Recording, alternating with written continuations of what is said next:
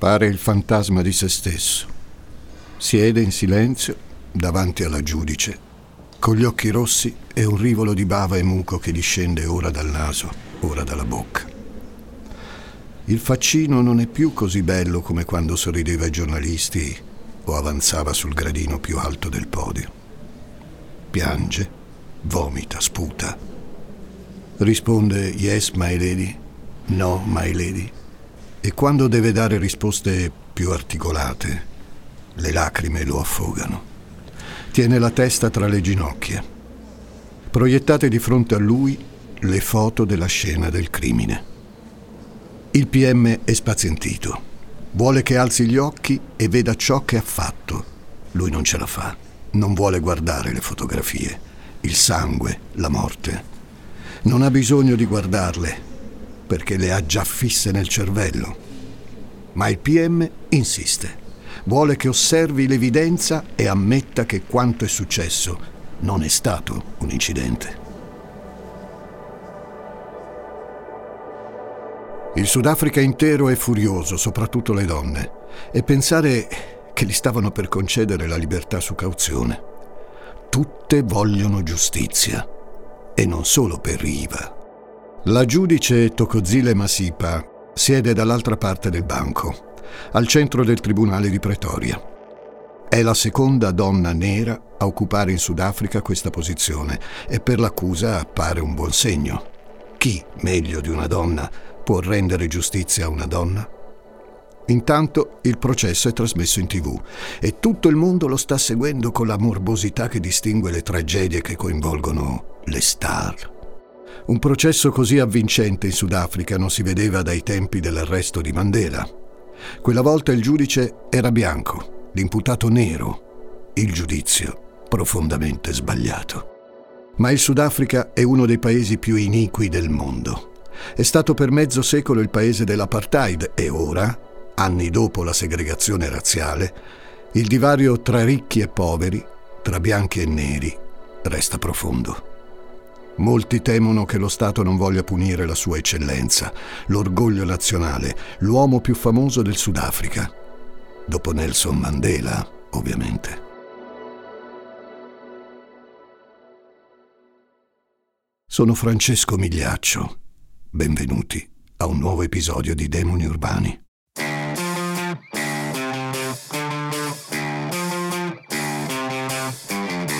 Gli ascoltabili presenta Demoni Urbani, il lato oscuro della città.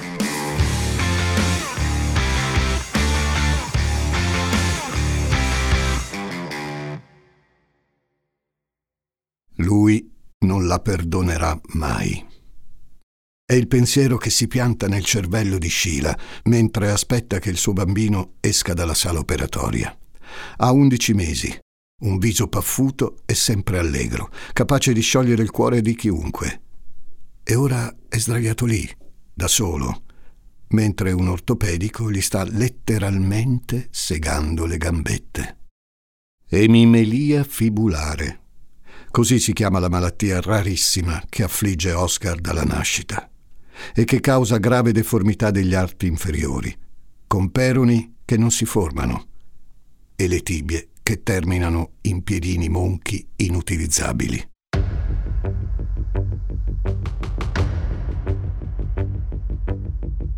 I medici erano stati chiari fin da quando il bimbo è nato, il 22 novembre 1986.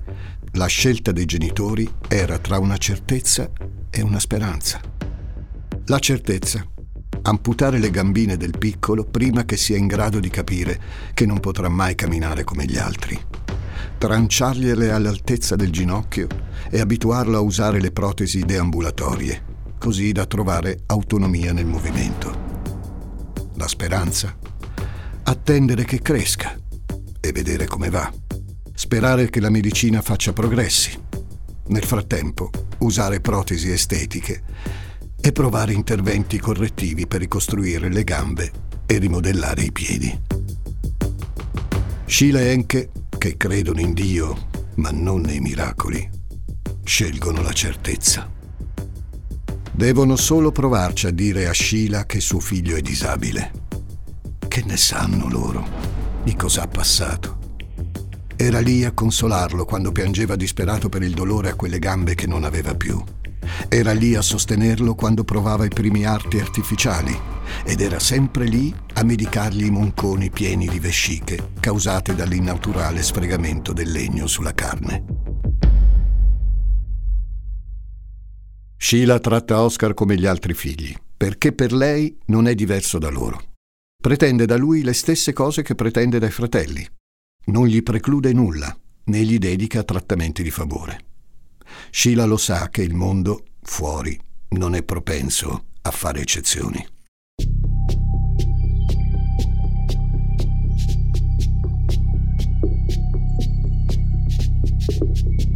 Così Oscar gioca, corre, si sporca, subisce i dispetti del fratello e della sorella e ne fa a sua volta. Si diverte a spaventare i passanti togliendosi le protesi e mostrando i moncherini. È una pioniera dell'inclusività, Sheila, in un tempo e in un luogo in cui si parla di handicap e limiti. Per come la vede lei, e di conseguenza per come la vive Oscar, in lui non c'è alcuna disabilità semplicemente deve indossare scarpe diverse da quelle degli altri.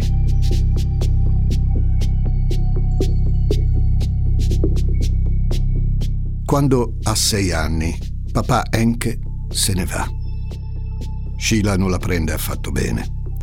In un attimo ha perso l'amore della sua vita, una bella casa in un quartiere sicuro e in più deve trovarsi pure un lavoro. E scopre la paura. Gira sempre armata, sia che vada al supermercato o a prendere i figli a scuola. Di notte scatta a ogni minimo rumore e chiama la polizia, perché teme che ci sia qualche intruso in casa. Ad aiutarla ci penserà il fratello di Enke. Ora Sheila ha un tetto sulla testa e denaro per sostenere le spese mediche di Oscar e l'istruzione dei bambini. Tiene sempre la pistola sotto il cuscino.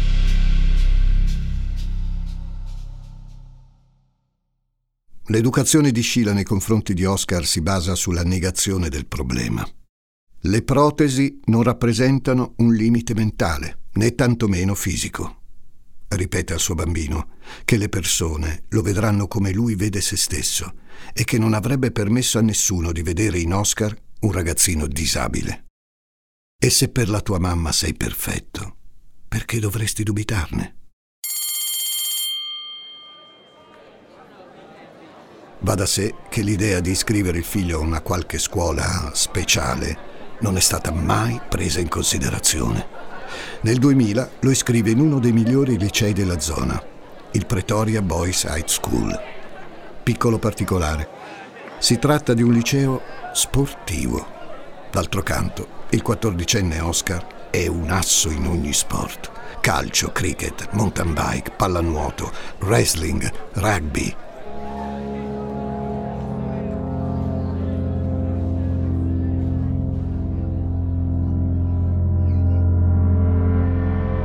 tutti questi anni, lui non ha mai notato che sua madre beve quasi tutte le sere, da sola, dopo aver messo a letto i figli. Per questo, quando durante una lezione il preside lo manda a chiamare per portarlo da lei in ospedale, Oscar non può crederci. Sheila muore in fretta e per tante ragioni. Una diagnosi sbagliata, un'allergia ai farmaci, un fegato irreparabilmente danneggiato. Oscar ha 15 anni e niente per lui sarà più come prima.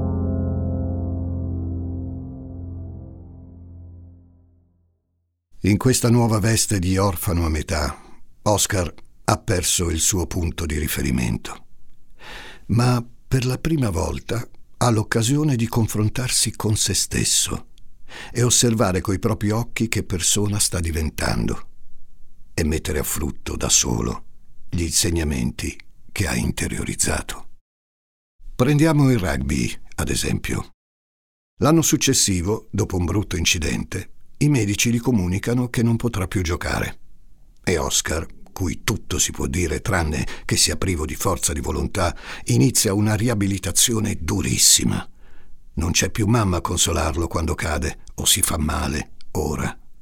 Durante gli esercizi di fisioterapia i medici si accorgono che il ragazzo non è semplicemente veloce. Ha un bilanciamento incredibile, una muscolatura potente e definita, una capacità spaventosa di concentrarsi sull'obiettivo. Tutte doti che nell'atletica leggera sono virtù. I medici gliela consigliano. Perché non provare?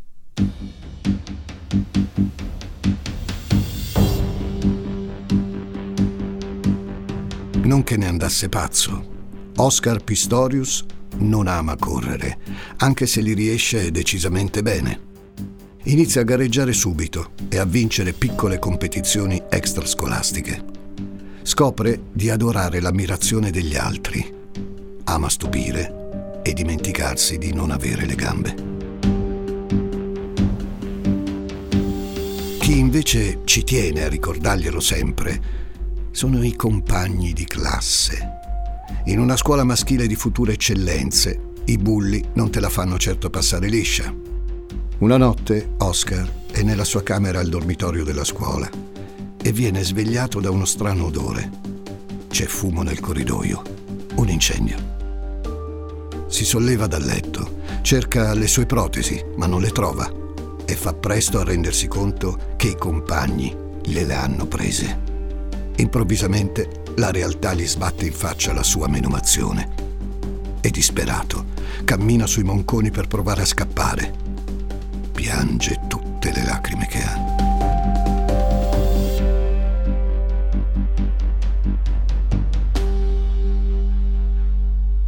Lo scherzo è riuscito proprio bene. Hanno dato fuoco a un armadietto e ottenuto un effetto incendio convincente.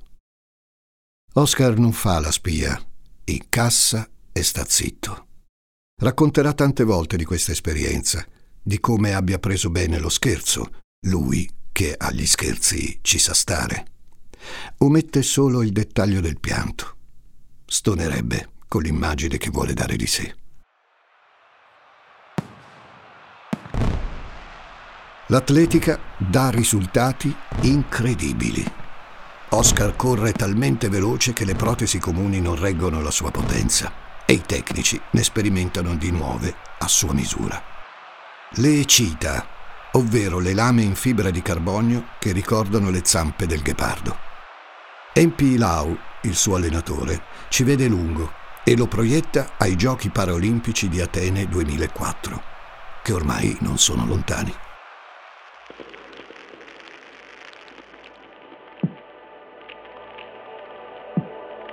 Apparecchio ai denti, capelli lunghi sulla fronte, sguardo vivo dietro gli occhialini colorati. Oscar ha 17 anni ed è l'unico partecipante con doppia amputazione. Nessuno lo conosce. È comprensibile quindi lo sgomento del pubblico che lo vede correre. Correre, in effetti, non è il termine giusto. Oscar vola parte in ritardo sugli avversari e per un istante resta indietro, per poi scattare e riprenderli ad uno ad uno. Va talmente veloce che le lame quasi non toccano terra, recupera terreno e taglia il traguardo. Una scena epica, ragazzi. Vince l'oro ai 200 metri e già che c'è, straccia il record mondiale con i suoi 21 e 97 secondi. 17 anni. Pochi mesi di allenamento, un nome destinato a essere ricordato per sempre. Oscar Pistorius. Molla la scuola per diventare un atleta professionista e presto diventa un'icona degli sport paralimpici in Sudafrica, ma non solo. Vuole diffondere l'insegnamento di sua madre agli altri ragazzi. E ora, dopo che ha domato un destino avverso, piegato ogni limite, vinto tutte le gare a cui ha partecipato, Oscar vuole competere con i normodotati. Perché non dovrebbe? Ha solo le scarpe diverse dagli altri, dopo tutto. Roma, 2007. Al Golden Gala, Oscar appare in tutta la bellezza dei vent'anni non ha più l'apparecchio ai denti e mostra al mondo il suo sorriso quando si classifica secondo ai 400 metri. Secondo in una gara di normodotati. Una cosa mai vista. La gente impazzisce per questo ragazzo dall'aria dolce e educata, che è sempre gentile e che fa cose straordinarie. Ma con la gloria, ovviamente, arrivano anche le prime critiche. I risultati delle gare sono falsati. Le lame sono bioniche e lo avvantaggiano.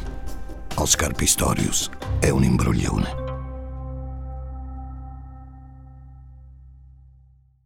Le accuse lo mortificano. Lui, il più onesto degli atleti, si sente dire che la sua condizione è un vantaggio. Chiede di essere sottoposto a test che confermino o meno questa storia.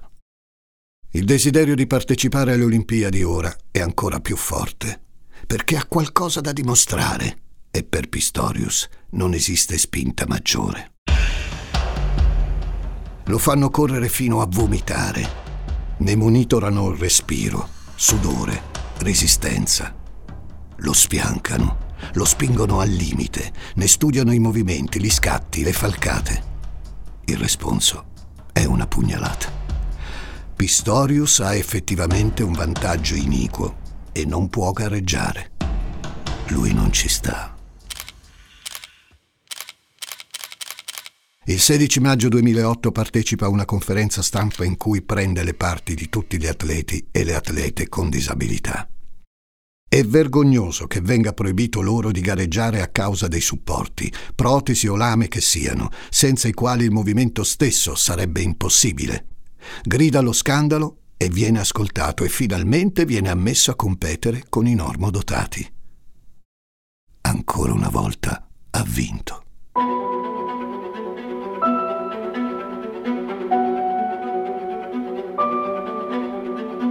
Non c'è tempo per prepararsi alle Olimpiadi di Pechino 2008. Questo lo sa e lo fa infuriare. Partecipa comunque ai Giochi paraolimpici ottenendo tre medaglie d'oro e un nuovo record mondiale nei 200 metri piani. Quando torna a casa, il Sudafrica lo accoglie come un eroe nazionale.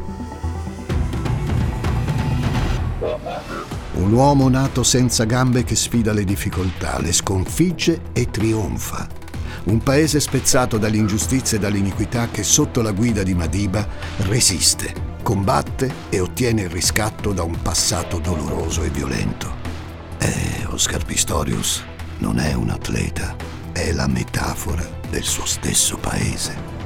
Bianchi, neri, afrikaner, Zulu, Kosa, Watoka, stranieri, poveri, ricchi, tutti in Sudafrica si uniscono nel tifare Pistorius, nel festeggiare i suoi trionfi, nel godere della sua magia. Spuntano ovunque affissioni, pubblicità, copertine, addirittura una statua. Oscar è un dio greco, l'uomo bionico, la perfezione venuta dal futuro. È nato Blade Runner.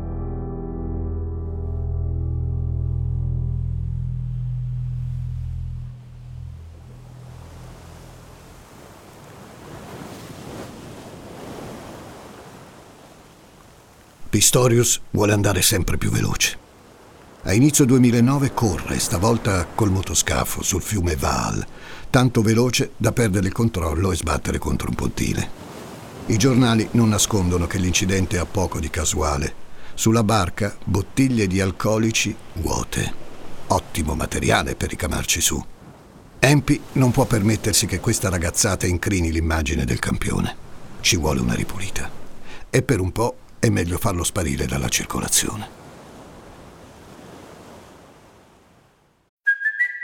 It's Kaylee Cuoco for Priceline. Ready to go to your happy place for a happy price? Well, why didn't you say so? Just download the Priceline app right now and save up to 60% on hotels. So, whether it's Cousin Kevin's Kazoo concert in Kansas City, go Kevin, or Becky's Bachelorette Bash in Bermuda, you never have to miss a trip ever again. So, download the Priceline app today. Your savings are waiting Go to your happy place for a happy price.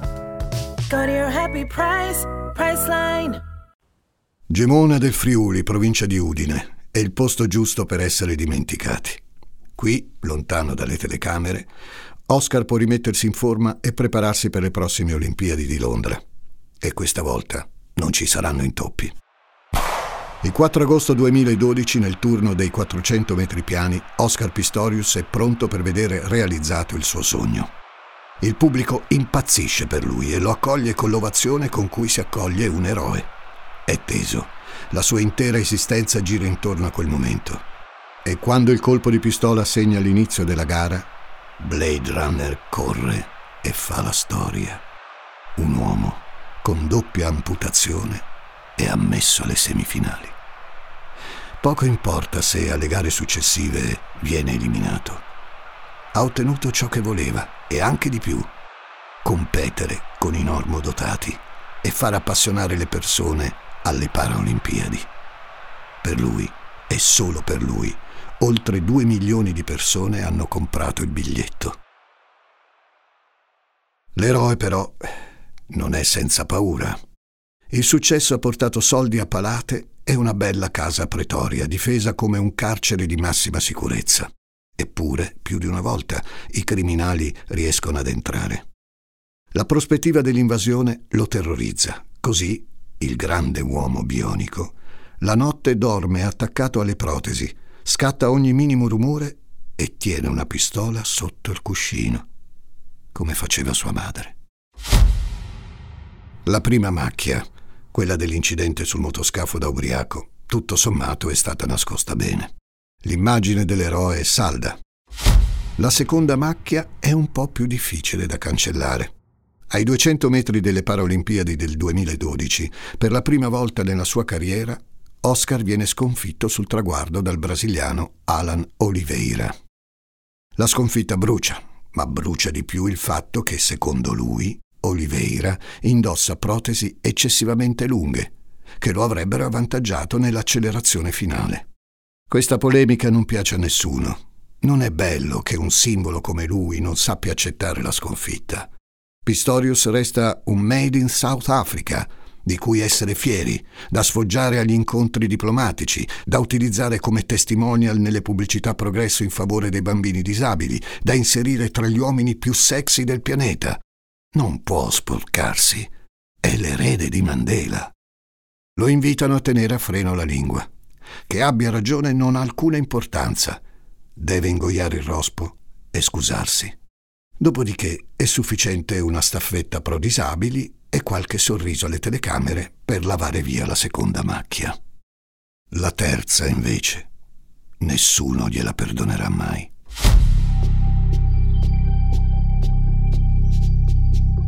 Questa vita fatta di allenamenti durissimi, di regimi alimentari ferrei, di assenza di tempo libero non è il massimo per un ragazzo di 25 anni. E lui stesso a imporsi un'autodisciplina inflessibile, perché per un atleta è questa l'unica strada da percorrere. Si concede poco e di rado. Si concede macchine veloci, si concede il lusso, anche se non ne gode appieno. Si concede le armi si concede la compagnia di donne bellissime. Ha un debole per le bionde. Confrontando le ex di Pistorius, sembra di vedere versioni diverse dello stesso ritratto. Victoria, Jenna, Melissa, Sam, belle biondine, sempre giovani, spesso modelle. Le relazioni terminano tutte per gli stessi motivi. I tradimenti di lui. La gelosia, le aspettative non rispecchiate, ma Oscar vuole la perfezione e crede nell'anima gemella. Per questo la cerca con ostinazione. E con Riva Steenkamp, 29 anni, è sicuro di averla trovata. Riva sa cosa significa non avere la certezza del piatto pronto a tavola, il che è inusuale per un afrikaner. Si chiamano così i bianchi del Sudafrica che discendono dai coloni olandesi. È cresciuta in una famiglia bianca, ma povera, ed è abituata a considerare il sacrificio una virtù. Vince una borsa di studio in un'università che non potrebbe permettersi e a 22 anni si laurea in giurisprudenza. Ha due sogni nel cassetto. Il primo, provvedere economicamente alla sua famiglia. Il secondo, dare voce alle sudafricane vittime di abusi e violenze. Quando si specializzerà, è a loro che andrà il suo supporto. Una professione che però non gli permette di guadagnare granché. È troppo giovane e soprattutto troppo bella per essere presa sul serio. La bellezza è da sempre un'arma a doppio taglio. Se le ha precluso la strada dell'impegno sociale, Riva la userà per aprirsene altre. Comincia a lavorare come modella. Viene scelta come testimonial Avon, poi qualche pubblicità e un calendario, fino alla partecipazione a un reality giamaicano, una specie di Temptation Island. Beh, ci paga le bollette. Riva è sconosciuta al di fuori del Sudafrica. Non sa, non può immaginare che il suo nome è destinato a echeggiare in ogni parte del mondo per sempre. Grazie al ragazzo che ha conosciuto da poco, ma che le ha già chiesto di accompagnarlo a un evento mondano. È il novembre 2012.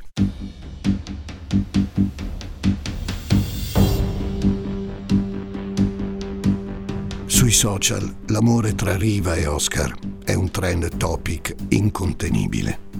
I due si scattano foto, scrivono tweet glassati di nomignoli e parole dolci. Oscar in particolare, con le parole d'amore, ci va giù duro. Ha imparato che a volte un ti amo è in grado di spostare l'attenzione da un tradimento. Solo che Riva non è una ragazzina come le fidanzate precedenti. Riva è un'adulta e sa riconoscere la manipolazione maschile quando se la trova davanti. A cena, con gli amici, Oscar getta battutine che lasciano intendere ora la stupidità, ora la frivolezza di Riva. Se lei si arrabbia, facendolo notare, lui reagisce dandole dell'isterica e della permalosa. Lui può tradirla come e quando vuole e lei non deve lamentarsi, ma se arriva ad accennare a qualche storiella divertente con un ex, Oscar si infuria. Se lei è felice per qualcos'altro, Oscar le recrimina di non essere felice per lui. Il 27 gennaio 2013, a nemmeno tre mesi dal loro fidanzamento, Riva non è disposta a essere trattata in quel modo. E glielo scrive.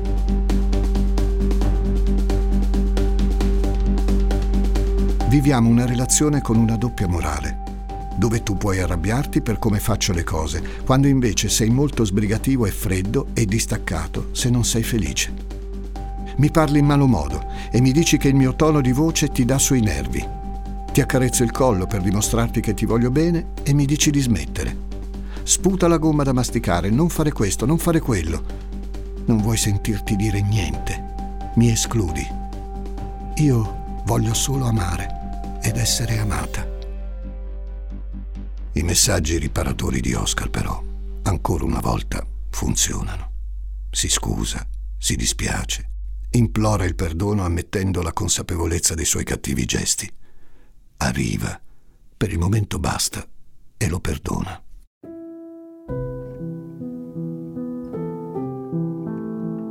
Il regalo per San Valentino è in cucina, avvolto in una carta a strisce rosse e bianche. Sopra un sacchetto di caramelle a forma di cuore e una busta con su scritto Oscar. Riva non vede l'ora di guardarlo scartare il regalo e soprattutto leggere il biglietto. Per questo ha deciso di dormire da lui, quella notte tra il 13 e il 14 febbraio. Ma aprire i regali la sera prima porta sfortuna. Dopo cena salgono al piano di sopra, in camera da letto. Ciò che è successo davvero la notte di San Valentino, solo Oscar Pistorius lo sa. I fatti certi sono pochi. Quattro colpi di pistola, altri colpi sordi, potenti, provocati da una mazza da cricket. Qualcuno che urla. Una ragazza morta. Quando la polizia raggiunge casa Pistorius trova riva sul pavimento dell'atrio e una scia di sangue che arriva al piano superiore, fino al piccolo bagno della camera da letto. È lì che è avvenuto qualcosa di incomprensibile. Il primo colpo è sulla coscia destra, il secondo esplode sulle piastrelle, il terzo la colpisce al braccio destro, l'ultimo proiettile si frantuma nel cranio. I pantaloncini bianchi che indossa sono impregnati di sangue, come gli asciugamani che Oscar usa nel tentativo di fermare l'emorragia. Dalla ferita alla testa, quella letale, fuoriesce materia cerebrale, segno che le ambulanze non serviranno a nulla. Il sangue ovunque. Dal marmo del piccolo bagno alla camera da letto e poi giù sulle scale, sul pavimento del salotto, sul corpo di Pistorius.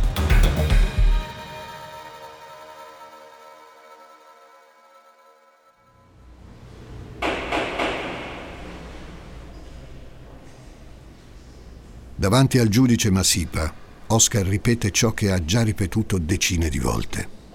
Quella notte, intorno alle tre, Pistorius si sveglia, esce sul balcone per prendere un ventilatore, ma poi sente un rumore strano.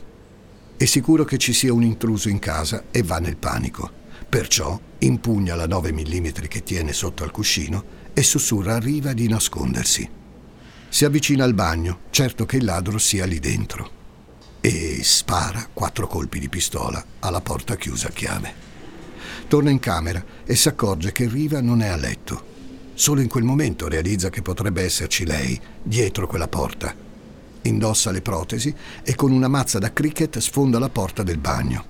Riva è accasciata in un lago di sangue. La prende in braccio e la porta al piano terra. Respira ancora Riva, mentre Oscar gli infila le dita in bocca per estrarre la lingua e cercare di rianimarla. Ma non ce la fa. Pistorius grida, piange e chiede aiuto. Si è trattato di un orribile incidente, una tragedia. L'accusa non la vede allo stesso modo. D'altronde, ci sono le testimonianze dei vicini che quella notte hanno sentito urla terribili ben prima dei colpi di pistola. C'è la testimonianza della ex fidanzata che sostiene che Oscar è paranoico, geloso e possessivo. C'è la sua passione per le armi. Ci sono quei messaggi di Riva. Il PM propone un'altra versione dei fatti. I due hanno una lite furiosa.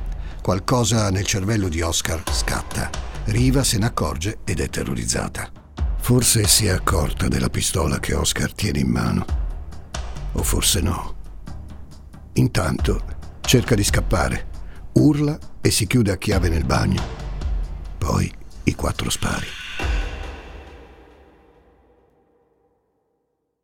Il resto della storia combacia. Pistorius torna in camera indossa le protesi e rompe la porta con una mazza da cricket. Infine, porta il corpo di Riva giù per le scale.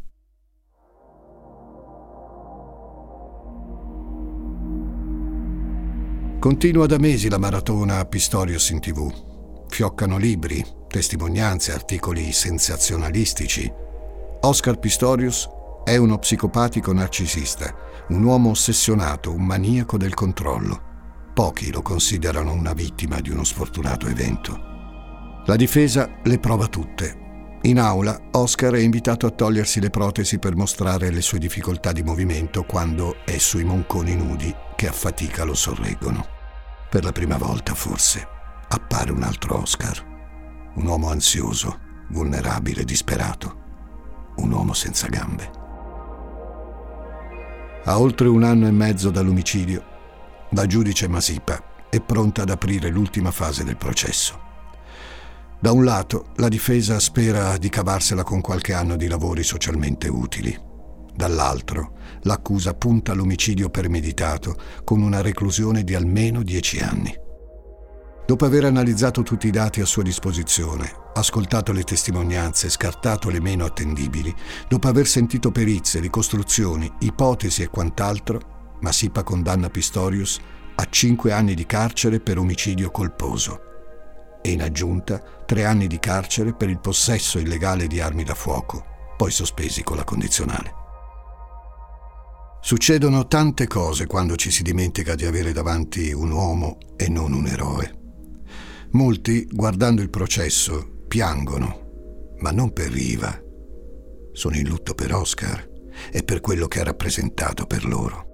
Altri nascondono la delusione con commenti cinici, tanti addirittura ne godono, perché non c'è niente di meglio di un eroe che cade.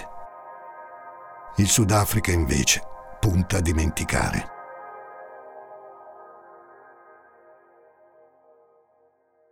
Il paesaggio cambia. La Nike rimuove i manifesti pubblicitari con la faccia di Pistorius e ne scinde il contratto. Le sculture a lui dedicate vengono fatte sparire, così come gli spot e i video in cui è protagonista. La Ossur, che produce le sue protesi, tronca la sponsorizzazione e toglie il nome dai suoi prodotti.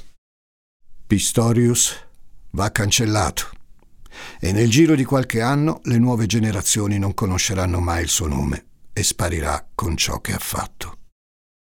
La damnatio memorie, però, in quel momento è insufficiente. Il PM e la sua squadra fanno ricorso.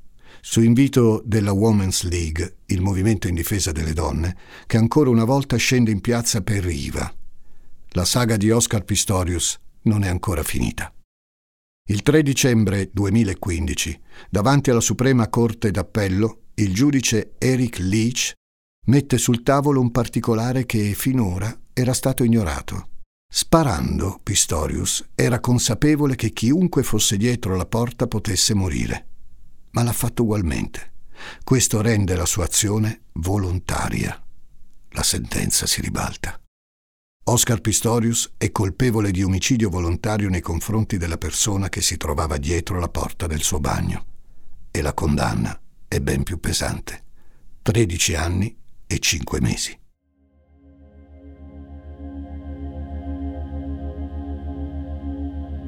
Oscar Pistorius ha concluso nel peggiore dei modi la sua parabola dell'eroe. Oscar Pistorius è l'uomo che cade e che è destinato a cadere all'infinito senza potersi più rialzare. Alla fine, il regalo di San Valentino che Riva ha preparato per Oscar è stato scartato. Conteneva quattro fotografie incorniciate di loro due insieme, abbracciati in primo piano con l'aria innamorata. Lui pare un divo del cinema. Lei è una delizia per gli occhi. Insieme al regalo c'era un biglietto. Uno di quelli prestampati con il classico Buon San Valentino al centro. In fondo c'è la firma dell'autrice e una faccina sorridente. Aggiunta a penna una frase. Penso che oggi sia il giorno giusto per dirti ti amo.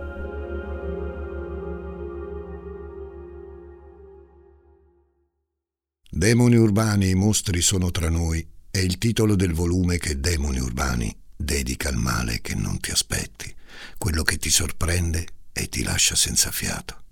È scritto da Giuseppe Paternò Raddusa e vi aspetta in libreria edito da Sperling e Kupfer. Leggendolo, sono certo che proverete la sensazione di ascoltare la mia voce.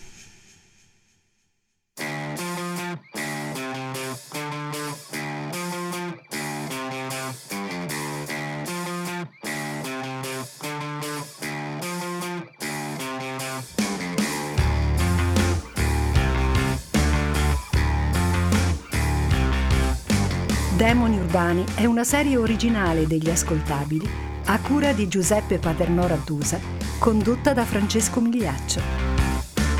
Questa puntata è stata scritta da Martina Marasco, editing e sound design di Francesco Campeotto e Alessandro Levrini, prodotto da Giacomo Zito e Ilaria Villani in esclusiva per Spotify.